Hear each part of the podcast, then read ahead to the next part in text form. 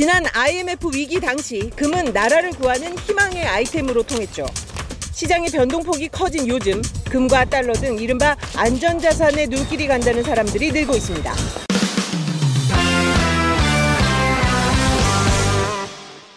금값 얘기를 좀 해볼까 아, 예. 해요. 그 네네. 사실 저희 뭐 기사 쓸 때 항상 뭐 부- 시장이 불안해지고 위기가 오면 안전자산으로서의 금과 달러. 근데 이번에는 좀 달랐던 것 같아요. 그죠? 금이 네. 예를 들어서 안전자산이라고 하면 음. 주식시장이 무너질 때 음. 위기 국면에서 금값이 이제 그때는 항상 띄워줘야 돼요. 음. 근데 사실은 주식시장 무너질 때 금값 같이 무너진 적이 정말 많았거든요. 음.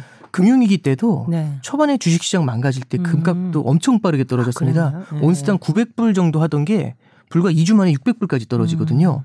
어 근데 이제 그 이유가 중요한 건데 음. 네. 그 이후에는 주식시장은 계속 고전하는데 금값은 하늘로 막 탁 튀어 올라갔어요. 그렇죠. 금융위기 때. 음. 왜 그랬을까 한번 잠깐 생각을 해보면 네. 금이라는 거는 실물화폐의 대표입니다. 음. 실물화폐가 한쪽에 있고요. 네. 이 실물화폐의 반대편에서 이 애와 경쟁하는 애가 음. 종이화폐예요. 그러니까 이렇게 보시면 됩니다. 음.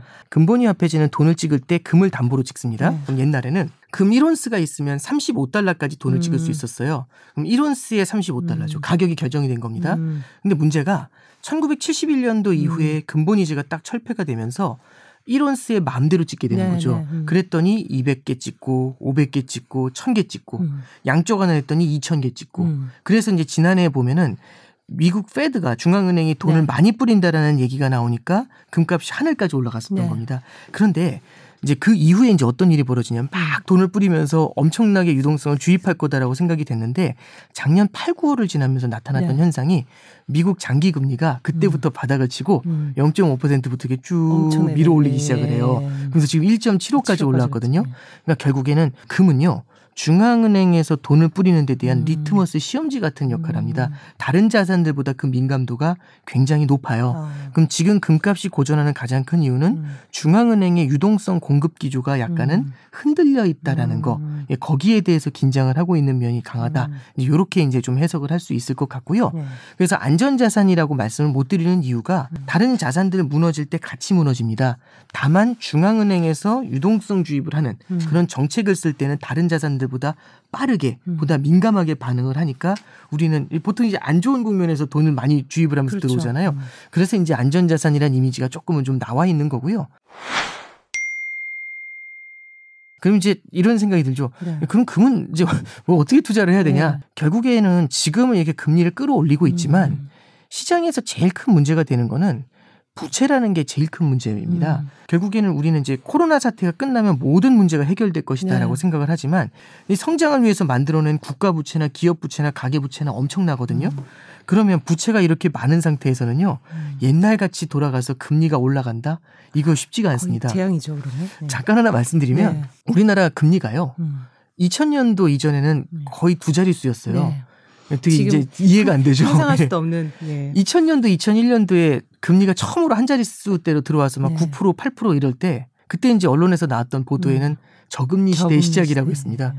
그러니까 이제 9%면 제 생각에는 지금은 지금은 이제 감동적인 금리잖아요. 이 방송을 하면 안 되죠. 아니 이거는 예. 별 현실 현실에 없죠. 9% 그렇죠. 정도면 무슨 예. 저 사기라고 생각하면 되는 거 아닙니까? 무슨 맡기면 그만큼 벌어드립니다. 뭐 그러니까요. 제가 2003년도부터 은행을 네. 다녔는데요. 그때 금리가 4% 5%였는데 4%. 초저금리라고 했어요. 음. 제 생각에 지금 5%면은 어, 초고금리로도 조금 모자라지 않나요? 이제 5% 상품 그런 없습니다. 느낌이 예. 드는데 음. 저는 이제 그런 생각을 하는 거죠. 네. normal하다는 거 있잖아요. 우리는 정상적이다라고 생각한 그 정상적이라는 게 음. 과연 무엇일까? 그래서 지금 이제 많은 분들한테 여쭤보죠. 1년짜리 정기금 금리가 어느 정도면 정상적인 네. 것 같냐? 보통 금리인 것 같냐? 음. normal한 금리. 3%는 어우 엄청 어우, 높네요. 이런 느낌인 예, 거죠. 예. 불과 한 5년 전만 해도 3%라고 맞아요. 하면 낮은 금리라고 맞습니다. 생각했을 예. 거잖아요. 음. 이제 그 가장 큰 이유 중에 저는 저변에 그게 있다고 생각합니다. 음. 부채요. 부채가 많으면 네. 금리가 조금만 올라도 굉장히 큰 부담을 느낍니다. 예. 2003년부터 은행 다닐 때는 그때 가계 부채가 300조였어요. 네. 지금 1,700조입니다. 음. 그럼 그때하고 지금하고 1% 금리가 올라가는 게요. 사뭇 다르게 느껴질 그렇죠. 겁니다. 그래서. 음. 예, 저는 이제 어떤 말씀을 드리고 싶냐면 금리가 올라가면서 이 부채가 다시 한번 트리거 역할을 음. 하게 되면 그럼 다시 한번 경기가 크게 주저앉는 모습들이 나타나거든요. 이런 거를 완화시키기 위해서 중앙은행은 다시금 돈을 주입하는 네. 전략을 쓰게 될 겁니다. 음. 그럼 그때마다 그때 이제 또. 어떤 자산이 내 포트폴리오를 방어를 해주냐면 음. 금이라는 자산이 제일 민감하게 음. 포트폴리오를 방어를 해주니까 저는 포트폴리오에서 음. 이 부채 리스크를 갖다 커버하기 위해서 존재하는 것 중에 하나가 음. 이 금으로서 봐야 되지 않나 이제 그렇게 제안을 네. 드립니다. 부채 리스크를 줄일 수 있는 어떤 포트폴리오의 한 구성 요소로서 이제 역할을 하고 주식, 채권, 그 금 뭐 이런 식의 포트폴리오를 작성할 수 있다 이런 말씀이신 것 같은데 현재의 노말로 안전자산은 그럼 달러로 봐야 돼요? 어떻게 봐야 돼요? 그러니까 이제 뭐 현재의 노말이라고 했었을 네, 때 네. 이제 참 어려운 표현이긴 한데요. 네. 예, 저는 이제 달러가 안전자산으로서의 음. 역할을 하는 가장 큰 이유는 이런 네. 거라고 봅니다. 전 세계 금융 거래의 8, 90%가 달러예요. 네, 그러니까 금융 거래라는 게 결국에 돈을 빌리고 받는 건데 그 달러가 많이 뿌려져 있을 때 미국 금리가 낮고 경기가 좋을 때는요 달러로 대출을 많이 받아 가지고 네. 이제 갖고 있어요. 음. 근데 이제 문제는 경기가 급격히 안 좋아졌었을 음. 때는요 달러 빚을 갚아야 되는데 음. 보통 어떻게 달러를 가져와서 쓰냐면 달러를 받아와서 달러를 팔고 원화를 사서 이걸로 네. 투자를 했죠. 네. 근데 이쪽에서 달러 빚 갚으려고 하면 뭐부터 시작해야 되냐면 자산을 팔고 음. 원화를 받은 다음에 원화를 팔고 달러를 사서 갚아야 돼요. 네, 네. 달러 빚이 무서운 거는 음. 달러를 사서 갚아야 되기 때문에 음. 무서운 거거든요. 그러면 달러를 사러 갔는데 문제는 뭐냐면 음. 불경기라든지 리스크 위기 위기 국면은요 저한테만 위기가 아니라 모두한테 위기인? 거죠. 음. 그래서 외환시장을 갔더니 줄을 쫙 서 있는 거죠. 어, 뭐 하시는 분들이 다 음. 달러 사러 오신 분들이죠. 음. 그 얘기는 뭐냐면 달러 값이 팍 튑니다. 그러면 달러를 사서 갚아야 되는데 달러 값이 너무 많이 뛰니까 음. 구할 수가 없죠. 음. 달러 품귀가 일어납니다. 네. 그럼 그럴 때마다 그러니까 시장이 리스크를 겪을 때마다 음. 항상 뭐부터 튀기 시작하면 달러가 음. 팍팍 튀는 문제가 생겨요. 음. 그래서 금융위기 때 보시면 맞습니다. 미국 미국에서 음. 금융기관들이 무너져서 미국 자체의 위기였는데도 달러가 원 달러 환율이 그때 1,600원 가요. 1600원, 예. 그리고 저기 IMF 알 외환위기 때 때는 2,000원 넘었죠. 갔죠. 예. 음. 그리고 작년에 코로나 사태 때는 1,300원을 가죠. 아, 그러니까 달러라는 건 다른 자산들이 음. 무너질 때 탁 튀어 올라갑니다. 그래서 제가 적극적으로 달러를 사라, 금을 사라 이런 게 아니라 음. 금이나 달러는 적립식으로 꾸준히 가져가면 음. 하나의 보험 역할을 합니다. 아, 그러니까 이제 보험이라고 생각하면 이제 그런 거죠. 보험을 1억을 주면서 보험을 음. 한꺼번에 하는 분들보다는 음. 달마다 조금씩 음. 내 자산을 지키기 위해서 보험을 가입하는 그런 경향들이 음. 있잖아요. 그래서 언제 찾아올지 모르는 리스크를 해지하기 위해서 음. 달마다 일정 부분씩 달러를 갖다가 음. 조금씩 모아놓는 거 그런 경우엔 다른 자산들이 흔들릴 때 음. 얘가 탁 튀어오르면서 포트폴리오 전체가 무너지는 걸 일정 음. 수준은 커버를 해주는 네. 예, 그런 포트폴리오의 보험 역할을 한다. 내 포트폴리오를 지켜주는 방패다. 음. 그러면 달러를 뭐 어떤 사람은 이렇게 뭐 사- 말씀하신 것처럼 사 모을 수도 있고 네. 뭐, 뭐 무슨 관련한 예금에 들 수도 있고 어떤 투자를 좀 뭐 권하세요? 음, 당연히 이제 은행이 있다 아, 달러. 예금이 이제 좋다고 말씀을 드릴 수밖에 네, 없을 것 같고요. 그 기본적으로 달러를 적립식 예금처럼 네. 은행이나 어느 은행이나 가보시면은 네. 달러를 조금씩 사 모을 수 있는 그런 음. 상품들이 있어요. 네. 그래서 그런 것들로 달러를 조금씩 모아주시는 것도 좋을 음. 것 같고요. 달러 보험 상품 같은 것들도 있습니다. 보험. 증권사에서는 ETF 같은 걸 보실 수도 있고 네. 은행에서는 달러 예금을 보실 수 있고 음. 또 달러 보험이라는 상품으로도 접근해 볼 수도 있고 음. 그러니까 여러 가지 옵션들이 달러 보험의 원리는. 뭐예요? 달러 보험 같은 경우는 네. 장기로 투자를 하는 거지 달러 네. 그 보- 달러 예금하고 똑같은 똑같은 건데 거, 예, 예. 장기로 투자할 수 음. 있는 그런 원리를 갖고 있는 겁니다. 네. 금 얘기 나왔고 달러 얘기 나왔으니까 비트코인 얘기 아, 예. 이게 사실 굉장히 주변에서 이제 이거를 해야 되느냐 또는 어떻게 될 거냐 근데 저는 너무 그 변동성이 굉장히 네. 높다라는 면에서는 굉장히 좀 위험하고 접근할 때 네. 고민을 좀 많이 해야 되겠다 이제 그런 생각을 하고요. 일각에서 얘기하는 것처럼 비트코인이 지금 화폐를 대체하는 것이다 이제 이런 음. 얘기가 나오는데 그거는 저는 아니라고 생각을 합니다. 네, 네. 예를 들어서 이 스탠드를 산다고 가정을 했었을 때저 음. 스탠드 가격이 1비트코인입니다. 음. 지금 현재 시세로. 네. 근데 딱 살려고 해서 이제 저 카운터에서 이걸 계산하고 올게요. 음. 한 다음에 가셨는데 1분이 지났는데 비트코인 가격이 10%가 뛰어요. 그럼 취소해야죠. 음, 아우 저안 산- 안 사겠다고. 그렇죠. 결국에는 겨- 지급 결제로서 화폐의 기능을 가지기는 아직은 좀 어려울 것 같고요. 비트코인이 자산으로서 인정을 받는 부분들은 음. 분명히 있는 것 같습니다. 일부 기관에서 담았는데 음. 비트코인 가격이 꽤 많이 뛰니까 그 기관들이 이제 존경을 받는 거죠. 그렇죠. 그럼 투자자들 입장에서 어떤 생각이 드냐면 저 앞에 있는 다섯 개 기관에서 샀다. 음. 다른 기관들도 살려고 하는 것 같다라고 하면 내가 산 걸 뒤에서 누군가 더 비싸게 사주는 게 최고입니다. 음. 그러면 이럴 때는 들어가 줘야죠. 네. 그러다 보니까 이제 비트코인에 대한 매기가 결국엔 음. 수급이 좀 이렇게 최근에 비트코인 가격에는 좀 크게 작용하지 않았나 싶고요.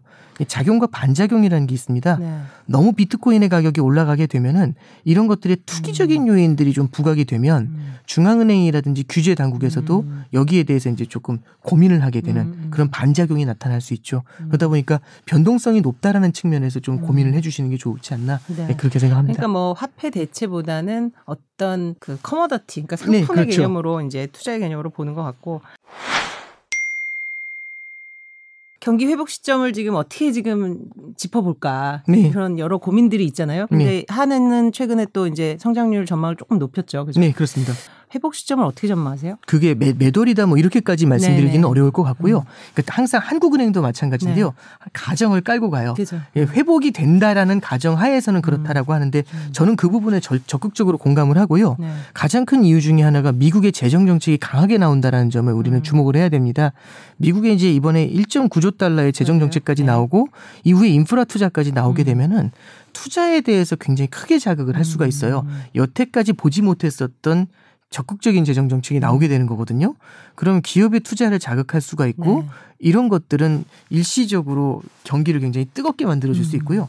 그래서 참고로 지난주에 있었던 FOMC에서 네. 미국의 성장률을 올해 6.5%를 받고 음. 내년에는 3.3%를 얘기했습니다. 네, 네. 어 제가 그러니까 올해는 6.5%라는 걸 받아들일 수 있는 게 작년에 꺾여 있었으니까 네. 그렇죠. 그 작년 대비. 기저 효과가 큰 건데 내년에도 3%다라는 얘기를 보고서 음. 어 이게 굉장히 큰 역할을 하는구나라는 지 그런 생각이 들었어요. 네. 그래서 경기가 회복된다라는 거는 맞는 것 같습니다. 네. 그리고 이제 그 경기의 회복이라는 게 결국에는 이게 과연 꾸준하게 이어져 갈지는 네. 이후에 조금 더 지켜봐야겠지만 그래도 하반기 그다음에 내년도 상반기로 가면 갈수록 음. 지금보다는 이제 경기 회복 속도가 그렇죠. 조금 더 올라오지 않겠나 좀 그렇게 보고 있습니다. 네, 말씀하신 대로 미국이 이제 수출에 의존을 우리가 많이 하기 때문에 그쪽 내수가 살아나고 네. 물론 고용은 아직 불안하긴 하지만 이제 점점 높아질 거고 네, 그런 부분들을 네. 메우는 거겠죠. 네.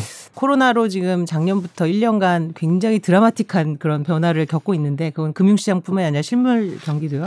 이제 빨리 좋아지기를 저희도 같이 바라면서 다음에 또 어, 좋은 주제 있을 때 모시겠습니다. 네, 감사합니다. 네.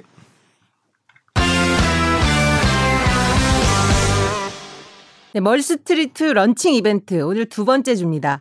10분 추첨해서 비디오 머그의 머그컵을 드립니다. 경품 퀴즈 나갑니다. 어, 최근 인플레이션은 없다. 가상화폐는 투기적 자산이다. 이런 발언으로 시장을 출렁이게 하고 있는 미국 연방준비제도 이사회 의장 이름은 무엇일까요? 1. 제롬 타월 2. 제롬 파월 3. 3. 제롬 파업 4. 슈퍼파월. 네, 정답을 아시는 분 보내주세요. 10분 추첨해서 말씀드린 머그컵 드립니다. 왜 나한테 이런 거 시키냐, 진짜.